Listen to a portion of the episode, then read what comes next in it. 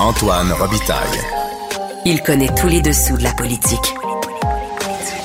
Une entrée privilégiée dans le Parlement. Là-haut sur la colline. Antoine Robitaille. Bon mercredi à tous. Aujourd'hui à l'émission, Paul Saint-Pierre Plamondon, le chef du Parti québécois, s'apprête à faire une pause médiatique de deux mois parce qu'il deviendra père pour la troisième fois incessamment. Je le questionne sur un sujet qui me tenaille, un sujet que j'ai abordé dans la dernière année avec des parlementaires nouvellement parents. Je l'ai fait avec Marois Rischi et Gabriel Nadeau-Dubois. Que pense-t-il de ceux qui, dans les jeunes générations, décident de ne pas avoir d'enfants en raison de leur éco-anxiété?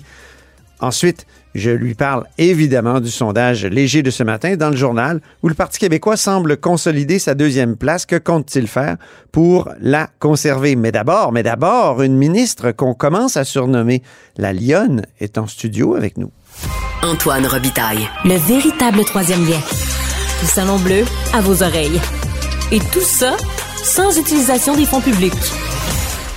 La saison touristique va bientôt commencer alors que tout le Québec s'attend à combattre tout l'été des feux de forêt inquiétants. On en parle avec la ministre du Tourisme, Caroline Proulx, qui est en studio avec nous. Bonjour. Bonjour. Alors, Caroline Proulx, les feux de forêt, est-ce que, est-ce que ça va nuire au tourisme cet été? Puis comment éviter que ça nuise? Bien, en fait, depuis le début des, in- des incendies, avec le ministre Bonnardel, avec euh, la ministre responsable des forêts également, nos associations touristiques régionales et les pourvoiries, euh, qui, je vous dirais, là, sont davantage ciblées dans les actions que pourrait mener le gouvernement du Québec. On a créé une cellule de crise dès le début des incendies pour parler avec notre association touristique ouais. euh, de l'Abitibi-Témiscamingue, euh, de, de la Côte-Nord, qui, soit dit en passant, là, est correct du côté de la Côte-Nord. Euh, préalablement... L'Abitibi est très affectée. Oui, Abitibi est affectée, pas en termes d'annulation touristique pour le moment, c'est les ah non. incendies, non. C'est les incendies, donc, qui préoccupent davantage. Mais donc, une cellule de crise qui a été mise en place avec notre association touristique, l'association des pourvoiries également, qui est sous ma responsabilité, pour euh, donc discuter des impacts. L'analyse de l'impact se fait présentement là, depuis le début euh, des incendies. Euh, Qu'est-ce que ça peut avoir comme, comme effet? Bien, il reste encore cent vingt-cinq pourvoiries là, qui sont touchées okay. euh, par l'interdiction de circuler en forêt. Euh, il y a donc de ce côté-là euh, des annulations de touristes qui peuvent euh, donc honorer leurs réservations dans les pourvoiries. Donc, cette cellule de crise-là est pour évaluer les impacts touristiques, économiques. Et donc, à terme, on évaluera là, quel genre de soutien on pourra offrir à ces associations-là. Est-ce que ça peut influencer ou aggraver la tendance des Québécois qui, qui voyagent à l'étranger cet été? Là, je, on a eu, on a reçu à Cube une agente de voyage qui nous disait que les gens se ruent vers les voyages à l'étranger, déjà. Si en plus, on ajoute les feux de forêt... Bref, les Québécois qui avaient découvert, redécouvert le Québec pendant la pandémie, est-ce que... Est-ce qu'ils vont euh, fuir? Pas à la lumière des données qu'on a, nous, ah de, de la Chaire de recherche de tourisme Transat pour le ministère. Euh, on prétend, nous, que soixante pour cent des Québécois ont l'intention de rester au Québec pour voyager euh, cette année. Il faut voir qu'en pandémie, Antoine, il y a un effet euh, qui a été observé au Québec, c'est-à-dire que les gens ont fait des investissements. Ils ont acheté des chalets, euh, des motomarines, euh, des motoneiges, bon, pour l'hiver. Il y a encore... Des vélos. Des vélos. Pas juste des affaires à gaz. Là, pas juste des affaires à gaz. À gaz, mais euh, donc les gens vont vouloir rentabiliser ces actifs-là, ne serait-ce ouais. que euh, les roulottes de camping euh, également, ah, okay. qu'il y a eu euh, des investissements majeurs. Donc, euh, l'observation nous qu'on fait depuis la pandémie, c'est que les Québécois restent au Québec malgré la levée des interdictions pour euh, donc rentabiliser ces actifs-là. Il y a le coût de la vie aussi qui a augmenté, donc on préfère rester au Québec. Euh, donc, à la lumière de ces euh, chiffres-là, c'est nous, quoi, on a soixante pour cent, soixante pour cent des Québécois qui ont l'intention soixante de rester au Québec. Un sur cinq en Ontario a l'intention de venir au Québec. huit pour cent des Canadiens, euh, donc des provinces maritimes, prévoient visiter le Québec en vingt vingt-trois. Le nord-est des, des États-Unis, qui est un marché qu'on vise beaucoup, beaucoup, nous, pour le tourisme hivernal. Je vous en ouais. reparlerai plus tard. Euh, là aussi, ont l'intention de venir euh, au Québec. Et quatre pour cent des Français euh, comptent euh, visiter le Québec cet été. Donc, ça...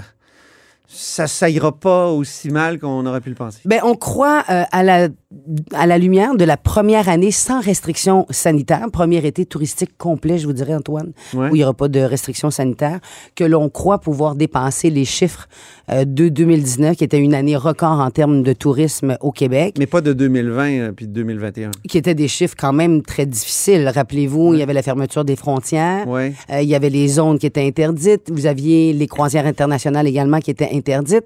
Euh, donc, tout ça étant levé, euh, on croit à la lumière là, des informations qu'on a, tant de l'Office du tourisme ici à oui. Québec qu'à Montréal, euh, qu'on aura des chiffres exceptionnels, particulièrement pour euh, Montréal. On va battre et deux mille dix-neuf. Pour Québec. Semble-t-il, oui. On verra, là, donc, euh, les données seront disponibles fin septembre, début octobre. Grand Prix de Montréal, ouais. Formule un, euh, oui. ça aura lieu dimanche. Combien ça nous coûte collectivement? Euh, pour les retombées de soixante-dix millions de dollars ouais. sur trois jours, c'est énorme. Le gouvernement du Québec, mon intention comme ministre du Tourisme, c'est d'avoir davantage de tourisme, euh, d'événements sportifs à rayonnement international. Le Grand Prix de Formule un en est un, euh, tennis également en est un autre. On veut aussi considérer, quand on attire ces événements-là, qu'il y a une télédiffusion internationale ouais. qui est très importante en termes de visibilité puis de marketing pour le Mais... Québec à l'international. Il est retombé sur soixante-dix millions, mais nous, euh, on met combien? Ben, il y a des euh, chiffres qui circulent. Je vais garder ces informations-là pour nous. Euh, vous savez qu'on a renégocié donc le contrat avec ben le oui. Grand Prix de Formule un à rabais comparativement au nouveau Grand Prix qui rentre sur le circuit. Okay. On pense entre autres à Las Vegas et euh, à Miami, euh, qui sont des circuits qui euh, sont entrés donc dans le grand cirque de la ah, F un, oui. qui paie beaucoup plus cher que ce que Montréal paie. Et les retombées sont euh, vraiment... Euh, Euh, dans la stratosphère, là. C'est des chiffres extrêmement intéressants. Je vais vous donner un exemple. Vous? Oui, je suis là. Chaque année, on remet oui. le prix. Le ministère du Tourisme euh, remet le prix euh, soit au premier ou au deuxième pilote okay. rapportant le Grand Prix.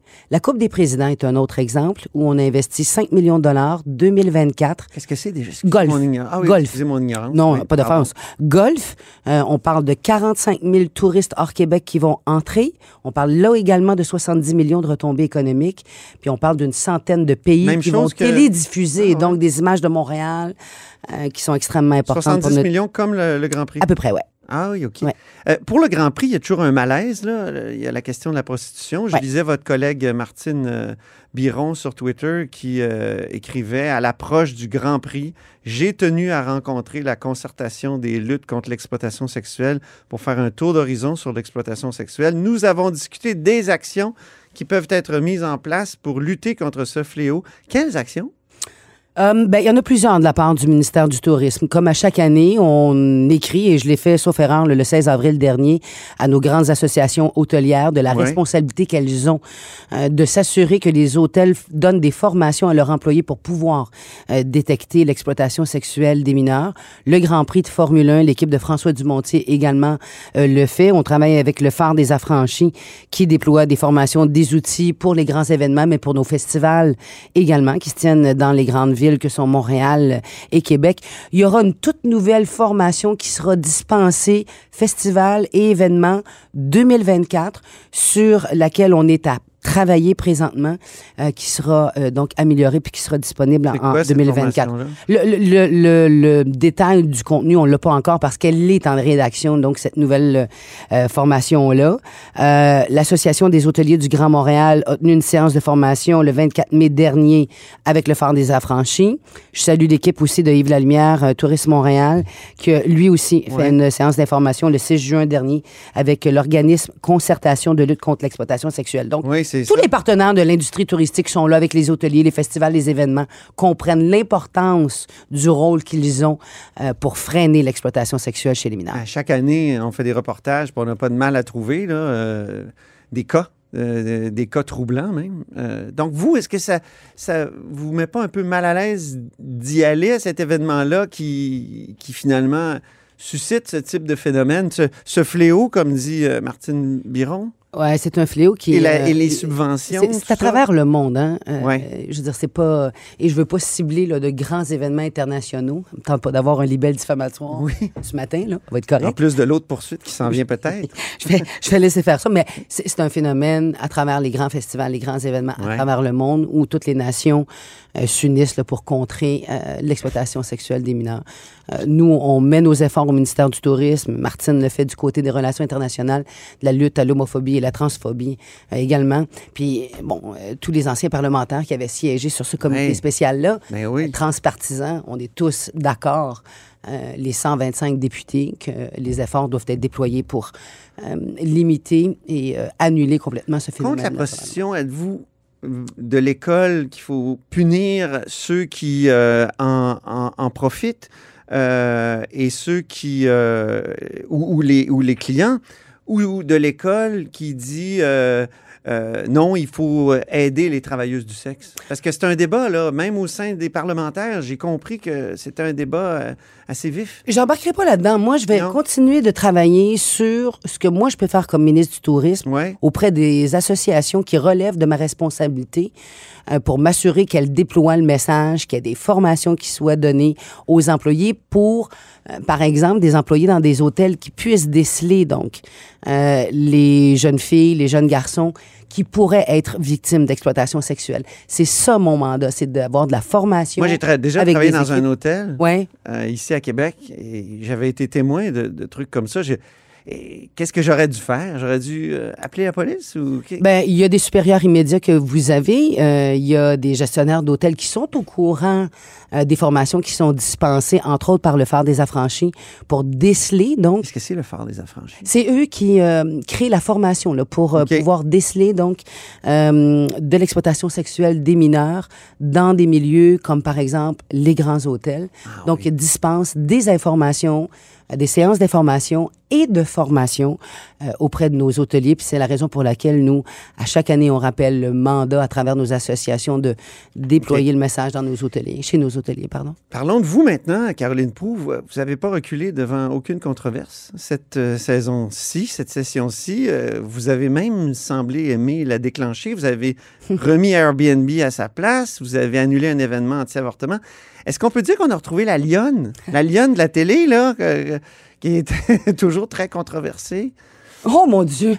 La lionne qui était toujours très controversée. Quand même! Hein? On aura une conversation là-dessus, comment s'organiser les discours et les prises de position ah oui? okay. aux, aux lionnes, qui sera euh, le sujet euh, une d'une autre pour, chronique. Euh, ouais. Pour ceux qui euh, qui s'en souviennent pas. Jamais, jamais très loin. Je vous dirais que là où il y a de, de l'injustice, Euh, je serai toujours quelqu'un qui va défendre les positions euh, du gouvernement là où je juge qu'il y a, qu'il y a, qu'il y a de l'injustice. Pour ce qui est de Airbnb, euh, on leur avait dit, si vous voulez jouer dans l'hébergement touristique au Québec, euh, mais ça doit être équitable pour tout le monde. Les hôteliers qu'on avait rencontrés avaient dit, écoutez, madame, nous, on prélève la taxe de vente du Québec et la taxe sur l'hébergement. Alors, il va falloir que ceux qui souhaitent entrer dans l'univers de l'hébergement touristique au Québec se soumettent aux mêmes règles que tout le monde. Alors, Alors, c'est là où la lionne a défendu oui. ce qu'on appelle l'épine dorsale de l'industrie touristique, c'est-à-dire les hôteliers, pour que Airbnb Vous aimez l'étiquette, se conforme. Euh, ça me dérange. Justement, j'ai rencontré Diane Lemieux, ben oui. euh, l'ancienne députée de Bourget. La lionne de Bourget. La lionne de Bourget. Qui est maintenant oui. la lionne de la construction. Qui est maintenant depuis la lionne. Longtemps. Euh, ben depuis oui. fort longtemps ben qu'elle oui. est là, ou à la tête de la, con, la, la, la C C Q, la Commission de la construction euh, du Québec. Ouais. Moi, je, ça me fait sourire. Me fait bon, sourire. C'est bien. Ouais. Mais euh, Airbnb, ça aurait été bien de les voir à l'Assemblée nationale. Mais écoutez, c'est euh, on les a... Je sais qu'ils ont envoyé un mini, un mini mémoire, là. Je l'ai lu, leur mémoire, sur votre loi. Euh, bon, euh, c'était quoi? Sept pages, euh, même pas bien tassées. Là. Ben, on les a invités deux fois. Leur réponse a été à travers un seul média Euh, anglophones, canadiens, de dire que c'est pas à eux de faire les vérifications, euh, que ce soit euh, aux fonctionnaires. Or, euh, l'exemple qui était donné en commission parlementaire, Amazon, lorsqu'il vient livrer ouais. des produits au Québec, doit s'assurer que les produits qu'il livre correspondent euh, aux lois ouais. du Québec.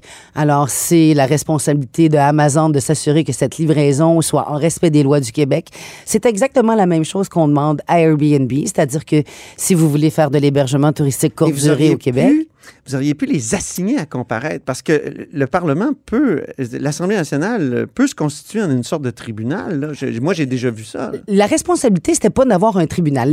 L'objectif derrière le dépôt du projet de loi de vingt-cinq, qui faisait quand même consensus, c'était de pouvoir avoir une sanction de ce projet de loi avant le début de la saison touristique. Okay. Donc, il a été sanctionné la semaine dernière. Ouais. Euh, et on a donc force de loi à la sanction de la loi. Donc, aujourd'hui, la loi est en vigueur. Mais les réservations euh, avaient été faites bien avant. Pourquoi le, le début de la saison touristique? Parce qu'on veut limiter l'hébergement touristique illégal okay. euh, sur les plateformes. Vous rappellerez qu'on avait demandé à Airbnb, euh, on les avait pas forcés à l'époque. On leur Mais avait... c'est pas rétroactif, c'est-à-dire... C'est, si, c'est si à partir gens... de la sanction où les nouvelles lois s'appliquent ouais. et donc les plateformes devront se conformer. Mais je veux dire, les gens organisent leur voyage ben, on devra, euh... on devra ouais. s'y soumettre. Je veux dire, nul n'est censé ignorer la loi. Je pense qu'on a suffisamment parlé de Airbnb oui. ces derniers mois pour que les gens ignorent euh, et on aura une campagne euh, massive euh, d'information pour s'assurer pour... que la clientèle et les plateformes comprennent euh, le carré de sable dans lequel elles doivent opérer. Pour l'événement anti-avortement, euh, ça, on peut pas en parler parce que c'est judiciarisé, c'est ça? Hein? Exact. Parce que j'aurais aimé vous poser plein de questions là-dessus. Mon Dieu, que c'est oui. intéressant. Oui. Bien, euh, il y a une euh, il y a une mise en demeure. Le dossier est judiciarisé. Puis, euh, vous êtes un journaliste suffisamment expérimenté pour savoir que lorsqu'un dossier est judiciarisé, euh, les ministres, le gouvernement, on peut pas, euh, on peut pas en discuter. Mais j'ai bien hâte que ça soit déjudiciarisé pour vous en reparler parce qu'il y a des questions de liberté d'expression. Puis, vous, vous êtes une ancienne des médias. Donc, euh, on a, il y avait comme un paradoxe. Ben, c'est votre opinion. Je la respecte. C'est votre opinion. Ben, merci beaucoup. Puis vous, euh, êtes-vous au Québec cet été pour vos vacances? Ouais, moi, je me oui. cache dans la Lanaudière avec euh, la famille et les amis. Euh, du vélo, du tennis, du jardinage, bon. euh, du bricolage, euh, jouer dans l'eau, puis juste être bien au Québec. Les fraises du Québec sont arrivées d'ailleurs. Bon. Pas dit en passant. Formidable, on ouais. fera des confitures. Merci exact. Infiniment, Caroline Proulx. Caroline Proulx, je le rappelle, est ministre du Tourisme et s'en va en vacances très bientôt. Le chef du Parti québécois va s'éclipser des médias pendant deux mois, mais avant ce congé, il nous parle. Il est au bout du fil. Bonjour, Paul Saint-Pierre Plamondon. Bonjour, Antoine. Alors, deux mois sans médias, ça va vous faire du bien? Ah oui. Oui. On est énervant, hein? Non, non, mais c'est le volume. C'est pas tant... Euh, pour moi, le, le point de presse le matin, c'est l'exercice le plus important, le plus utile. Pourquoi? Parce que les journalistes qui ont pris le temps d'étudier l'actualité arrivent avec les questions qui leur semblent prioritaires. Mais quand tu es de l'autre côté, euh, c'est comme une pratique avant un match de hockey. Là. Il y a une trentaine de joueurs, ils ont chacune une rondelle, puis les rondelles vont dans toutes les directions. Donc c'est, mais oui, parce que vous êtes gardien de but, Paul Saint-Pierre Plamondon. Oui, rappelons-le. Au hockey, donc, c'est ouais. une métaphore... Euh, est vraiment senti. Donc, euh, quand ça, quand on obtient une pause, euh, ça permet de prendre du recul, ça permet de récupérer. Puis, dans mon cas, mais ça permet de passer du temps en famille avec euh, le troisième euh, dans la famille qui, euh, qui devrait arriver dans les prochains jours. Et là, je vais vous poser la question que j'ai posée à d'autres parlementaires qui ont eu des enfants récemment, notamment Marois Rischi et Gabriel Nadeau-Dubois. Euh, Est-ce qu'il y a de, comment dire, de l'éco-anxiété dans vos troupes qui pousserait certains jeunes à justement refuser d'avoir des enfants, soit par euh, conviction écologiste, euh, en disant c'est irresponsable, soit parce qu'ils ont peur en l'avenir, euh, mettre un enfant au monde dans euh, ce, ce qu'on nous annonce constamment là, comme une sorte d'apocalypse euh, environnementale? Il euh, y a quelques cas qui me viennent en tête, oui, mais c'est loin d'être généralisé. Mais oui, ça existe. Euh, je dirais surtout le, p- le pessimisme. Euh, pessimisme que je ne partage pas, dans le sens où, euh, si on regarde d'autres époques pas si lointaines, il y avait des ogives nucléaires pointées sur la plupart des villes américaines à partir de Cuba. Euh, durant la Deuxième Guerre mondiale, on a envoyé euh, dans des camps de concentration, puis sous le régime soviétique, dans des goulags. Des centaines de milliers de personnes pour mmh. être torturées et tuées. Euh, il y a eu des guerres. Pense, euh, il, y a, il, y a, mmh. il y a un pessimisme qu'on choisit de porter. Hein? L'optimisme et le pessimisme, c'est pas que les circonstances, c'est une posture qu'on, dont, dont le choix est entre nos mains. Euh, et en termes relatifs, euh, il y a quand même des choses qui euh, vont mieux que jadis. Le taux de pauvreté dans les pays en voie de développement s'améliore. Euh, C'est très décevant, la question environnementale, j'en conviens. C'est euh, source d'une anxiété légitime. Mais en vouloir à l'humanité au point de ne pas euh, vivre sa vie puis euh, se permettre d'avoir d'enfants, euh, je pense que c'est pas euh, mettre les énergies ou le, la, les pensées au bon endroit. Il faut oui. être en mode solution. Euh, puis je nommais des situations... C'est, parce que c'est pas comme si l'humanité... vient tout juste de commencer à connaître des problèmes. Là. Oui. Il faut, faut s'intéresser aux Romains, au Moyen-Âge. Ben oui, mais c'est des problèmes d'une magnitude incroyable là, qui... Tu sais, c'est... C'est, c'est, c'est millénariste, c'est, c'est, c'est, c'est, c'est de la fin du monde, là, souvent, là, qu'on, qu'on a l'impression qu'on, qu'on nous annonce, d'où, d'où la réaction. Est-ce que ça vous a effleuré l'esprit lorsque vous avez euh, décidé d'avoir un troisième? Non, pas du tout. Euh, pour moi, un enfant, c'est, euh, c'est donner la vie, donner de l'amour, euh, c'est investir dans l'espoir. Quand j'investis tout ce que j'ai euh, dans mes enfants, pour moi, j'investis dans l'espoir, dans l'avenir, pour que ce que j'aurais pas moi-même réussi à solutionner, mm-hmm. mais peut-être eux réussissent là où j'aurais échoué. Mais je crois que l'humanité est capable de progrès. Euh, je crois également qu'elle sera jamais parfaite, qu'elle est plus qu'imparfaite, mais il y a des choses qui se sont améliorées à travers les siècles. Et on a des défis imminents devant nous. Euh, on a été euh, négligents sur la question de l'environnement. Ça coûtera des vies. Plusieurs mm-hmm. vies. Euh, mais c'est pas une raison pour baisser les bras. Puis, euh, la plus belle chose dans ma vie, moi, c'est, c'est, c'est mes enfants, puis l'amour que j'ai pour eux. Et ce que je solutionnerai dans la société, ce sera pour eux. Ce que je ne réussirai pas à solutionner, ce sera probablement eux qui réussiront là où j'ai échoué. Le sondage de ce matin, euh, pour changer de sujet, il, il vous a sûrement réjoui, ça c'est certain. Ben oui, c'est... Euh, Parce que vous êtes là en deuxième place, vous consolidez votre deuxième place, euh, comme tout le monde l'a, l'a souligné depuis ce matin. Euh, moi, j'ai l'impression, j'ai, j'ai une question. Comment vous expliquez votre euh, croissance dans la région de Québec? Je j'ai pas d'explication. C'est pas comme si la dernière année, là, si on reprend l'élection, puis ensuite les suites de l'élection, la séquence du serment au roi, j'ai fait une tournée en Europe, j'ai eu un vote de confiance, on est intervenu sur plusieurs sujets, santé, éducation, immigration, euh, langue française, euh, coût de la vie. Donc, on a fait ce qu'on avait à faire. On agit en fonction de ce qui semble prioritaire, en n'ayant pas de, de moyens... Euh, on a vraiment les plus petits moyens de l'Assemblée nationale, donc on n'a pas de spécialistes là, qui nous décortiquent les liens entre les chiffres. Mm-hmm. Je pense qu'on fait notre travail avec le plus de pertinence et de solidité possible. Clairement, les gens apprécient ce travail-là dans la région de Québec. Mm-hmm. Maintenant, pourquoi spécifiquement plus Québec que d'autres régions? Euh, je, je, on va peut-être prendre la mesure de ça cet été, justement. Moi, je vais, je vais être souvent à Québec. Euh, Les gens, à date, nous disent on aime que vous soyez cohérents, que vous ayez des convictions, que vous teniez votre bout. On a confiance en vous. Et, et je pense que ce thème de la confiance-là va s'installer. Il sera déterminant en deux mille vingt-six.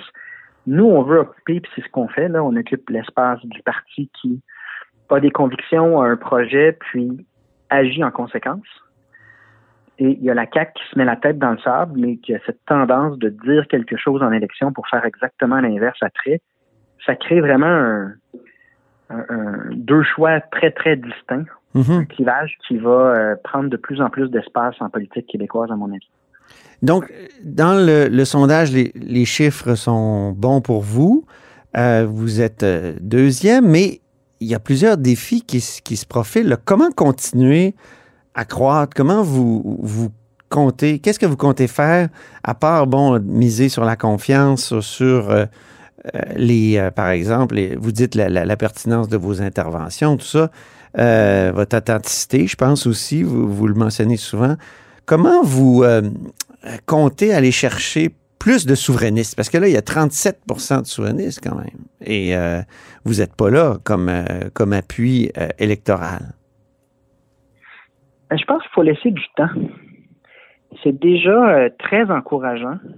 Ça dépasse nos attentes qu'on ait eu une progression en moins d'un an là, de neuf à vingt-trois. Euh, ce serait une erreur de mon point de vue de se laisser trop influencer par les sondages, de la même manière que j'ai, j'ai tenu ce discours-là lorsqu'on était euh, très bas.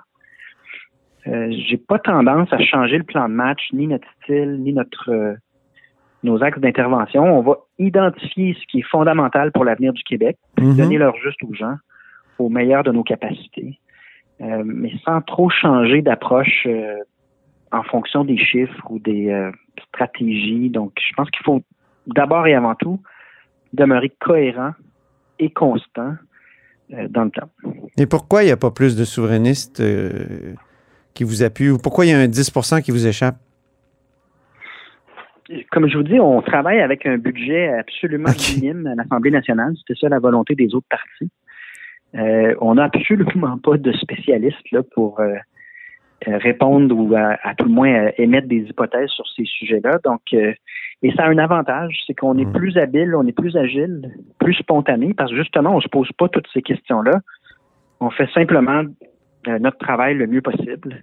Euh, en étant très assumé dans tout ce qu'on fait. Mmh. Mais j'ai l'impression que le temps devant nous, parce qu'il y a quand même euh, un peu plus que trois ans avant les prochaines élections, euh, favorise notre discours qui aura donc de l'espace, du ouais. temps pour se déployer. Puis les jeunes, les jeunes semblent bouder. Le Parti québécois, il y a une certaine époque, Bernard Landry même disait... Euh, Le, le Parti québécois, même la souveraineté est garantie parce que les, les vieux fédéralistes meurent. Or, les jeunes, là, boudent euh, la souveraineté et euh, le Parti québécois.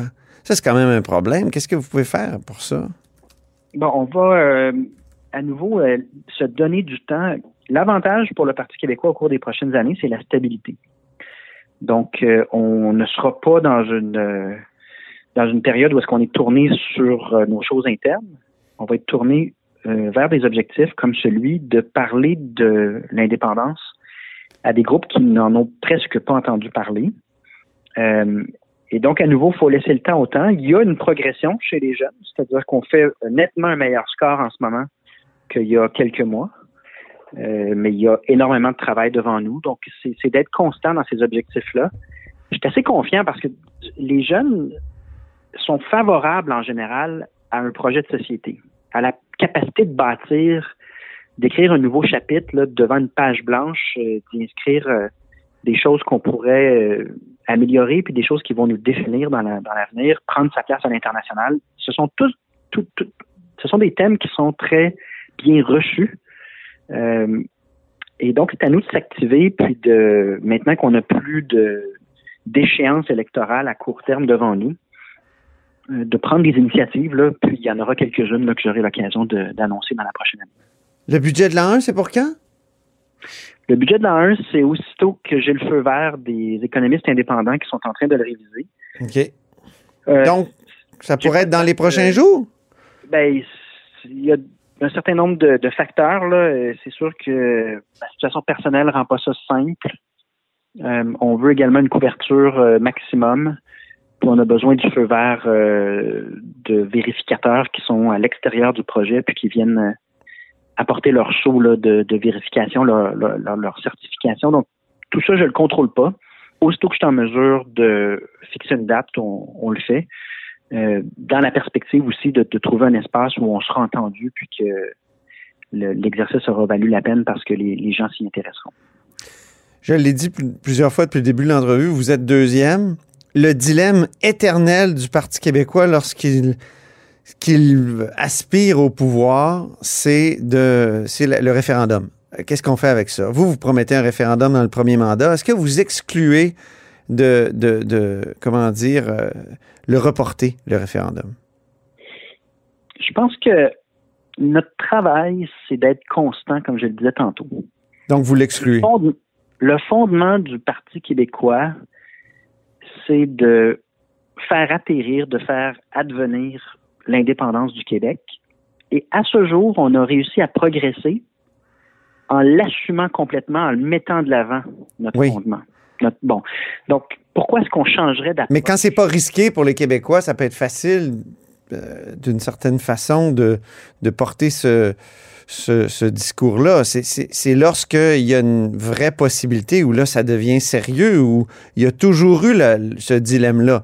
Que ce soit René Lévesque, euh, même Jacques Parizeau était obligé de modifier sa question parce que Lucien Bouchard euh, euh, voulait absolument mettre le mot partenariat. Euh, euh, je veux dire, c'est, c'est, c'est éternel, là, c'est un dilemme. Donc, est-ce que vous pourriez être Ben, on pense à Pauline Marois aussi, qui a eu euh, Pierre-Carl Péladeau, qui a donné de la crédibilité à l'idée d'un référendum puis de la souveraineté, puis ça a fait euh, peur à tout le monde. Vous, là, euh, est-ce que vous reportez, reportez, reportez, je veux dire, reportez le référendum, est-ce que ça peut être envisageable? Est-ce que vous fermez on, la porte? On, ben, on reporte rien. Un mandat du Parti québécois sera consacré à ce que l'indépendance se fasse. Et on a déjà annoncé, d'ici deux mille vingt-six, quelques étapes importantes qui peuvent euh, mettre en perspective le caractère absolument essentiel et logique de ce projet-là. Donc là, on vient de parler du budget de l'an un. Il y aura le livre bleu. Question-réponse sur tout ce qui touche le Québec indépendant une fois que c'est, euh, ça a eu lieu. La définition de la citoyenneté. Notre réponse sur l'immigration à l'initiative du siècle euh, concoctée là, par Trudeau et McKinsey. Mm-hmm. Donc, laissons le temps à ces étapes-là d'avoir lieu. Moi, ma plus grosse satisfaction à date, c'est à quel point la question de l'indépendance occupe désormais une place légitime mm-hmm. et très, très grande dans le dialogue, tant médiatique que Mais populaire. Vous, C'était pas le cas il y a trois ans. Vous me répondez jamais « oui, j'exclus de le reporter éventuellement ben, je vous, à l'approche du... Oui. » Du... Ben, je vous ai répondu, là, le, le, la, la position du Parti québécois n'a absolument pas changé. Et le prochain mandat, si on obtient le pouvoir, euh, ce sera pour faire une consultation populaire et déclencher l'indépendance du Québec. Alors, vous l'excluez. Je comprends. Mais donc, il n'y a, a, a pas de raison de changer de, non. d'approche. Puis, laissons le temps aux étapes qu'on a déjà okay. annoncées. Avant de dire que les gens ne euh, sont pas confortables avec ce projet-là, on a de l'espace, on n'est pas en pandémie pour une fois. Et donc, laissez-moi travailler ouais. dans le temps qui m'est euh, accordé. Puis on aura cette discussion sur comment se sentent les Québécois vis-à-vis de notre projet, euh, une fois qu'au moins on aura euh, fait ces étapes-là. Merci beaucoup pour euh, cette euh, ultime en- entrevue avant euh, le congé. Puis, oui, c'est, bonne c'est, chance. C'était mon ultime entrevue. Donc. Ben, bonne chance pour la suite.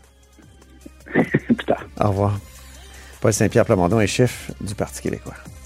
Et c'est ce qui met fin à La Haut sur la colline en ce mercredi. Merci beaucoup d'avoir été là. N'hésitez surtout pas à diffuser vos segments préférés sur vos réseaux. Ça, c'est la fonction partage. Il y a aussi le bouche à oreille. Et je vous dis à demain. Cube Radio.